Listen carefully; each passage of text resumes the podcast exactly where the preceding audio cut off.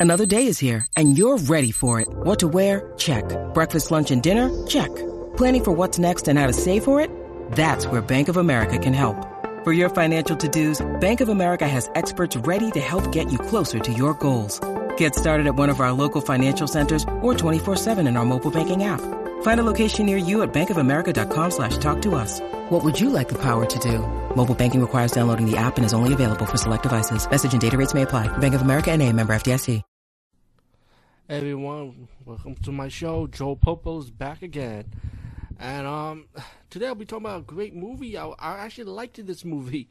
I remember seeing the trailers for this, and I, I was like myself, okay, and I, another demonic possession movie trying to be different with a different take on it. But um, this is actually on Netflix, of course, because I'm fucking hell no ain't gonna pay for this, you know, fifteen dollars or whatever.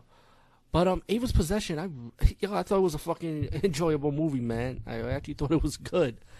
Um, the movie's about this girl that just came out of possession, you know, and slowly she's trying to recover of of what happened to her by, by her possession. And um, uh, let me just say no spoilers. I don't want to spoil it because I feel like this movie does have good twists and turns at the end.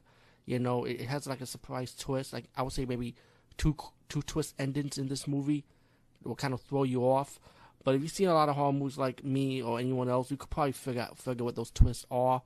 But again, I mean, for this movie, I mean, a- another a, another take on a, de- a demonic possession genre that actually worked.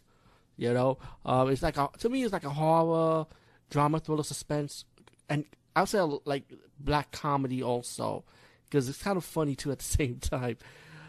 But anyway, this movie, like I said, the woman just came out of a possession, and um, she's over here wondering like um, she starts seeing stuff about her house, like a, a watch, some blood on the floor, and she was like wondering how the fuck that got there. And of course, slowly you see she sees images of pretty much the demon trying to come back and possess her, you know. And there's a reason for everything, you know. And if I tell you the tw- if I spoil the ending, it's just gonna spoil your moment for this movie, and I don't want to do that that to you guys and gals because I personally, like I said, I, I did enjoy this movie, and you know, if I didn't see the movie for a long time, I will see it again. You know, I won't see it right away for a second time because you already know what's gonna happen at the end. But anyway, she she um seen her lawyer and the lawyer saying that you, you might have be brought up, brought up on criminal charges because while she was possessed, she hurt a lot of people. You know what I'm saying? And um, so the lawyer sent her to an you know those AA meetings for the drunk drivers. Well, there's an AA meeting for people that have been possessed by a demon. And I thought that shit was hilarious. I thought it was funny, a unique take on demonic possession movie. Cause I, I never seen that shit done before in any demonic possession movie ever. Who goes to AA for for possession for people being possessed?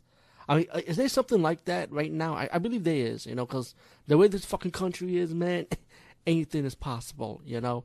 Um, anyway, she goes to the AA meeting.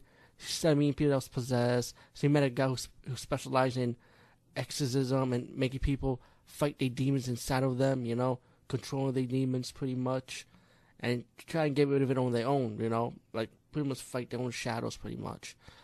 Um, she meets with a friend, and the friend is like, "Oh, she actually wants the demon to come back."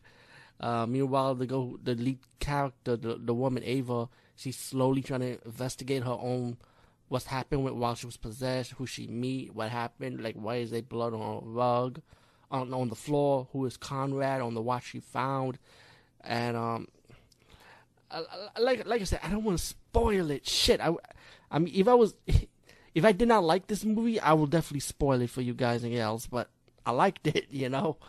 Uh, um, the the movie does have the horror elements. You know, you do have the demonic possession and stuff, but mainly it's more drama, more more mystery, more suspense.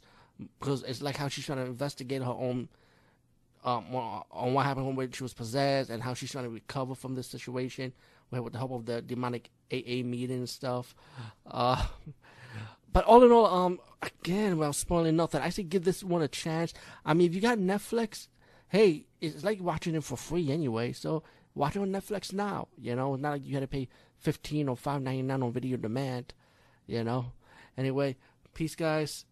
See you later. Yeah, I know I'm, I know my name changes Jojo Popo, but that never goes away.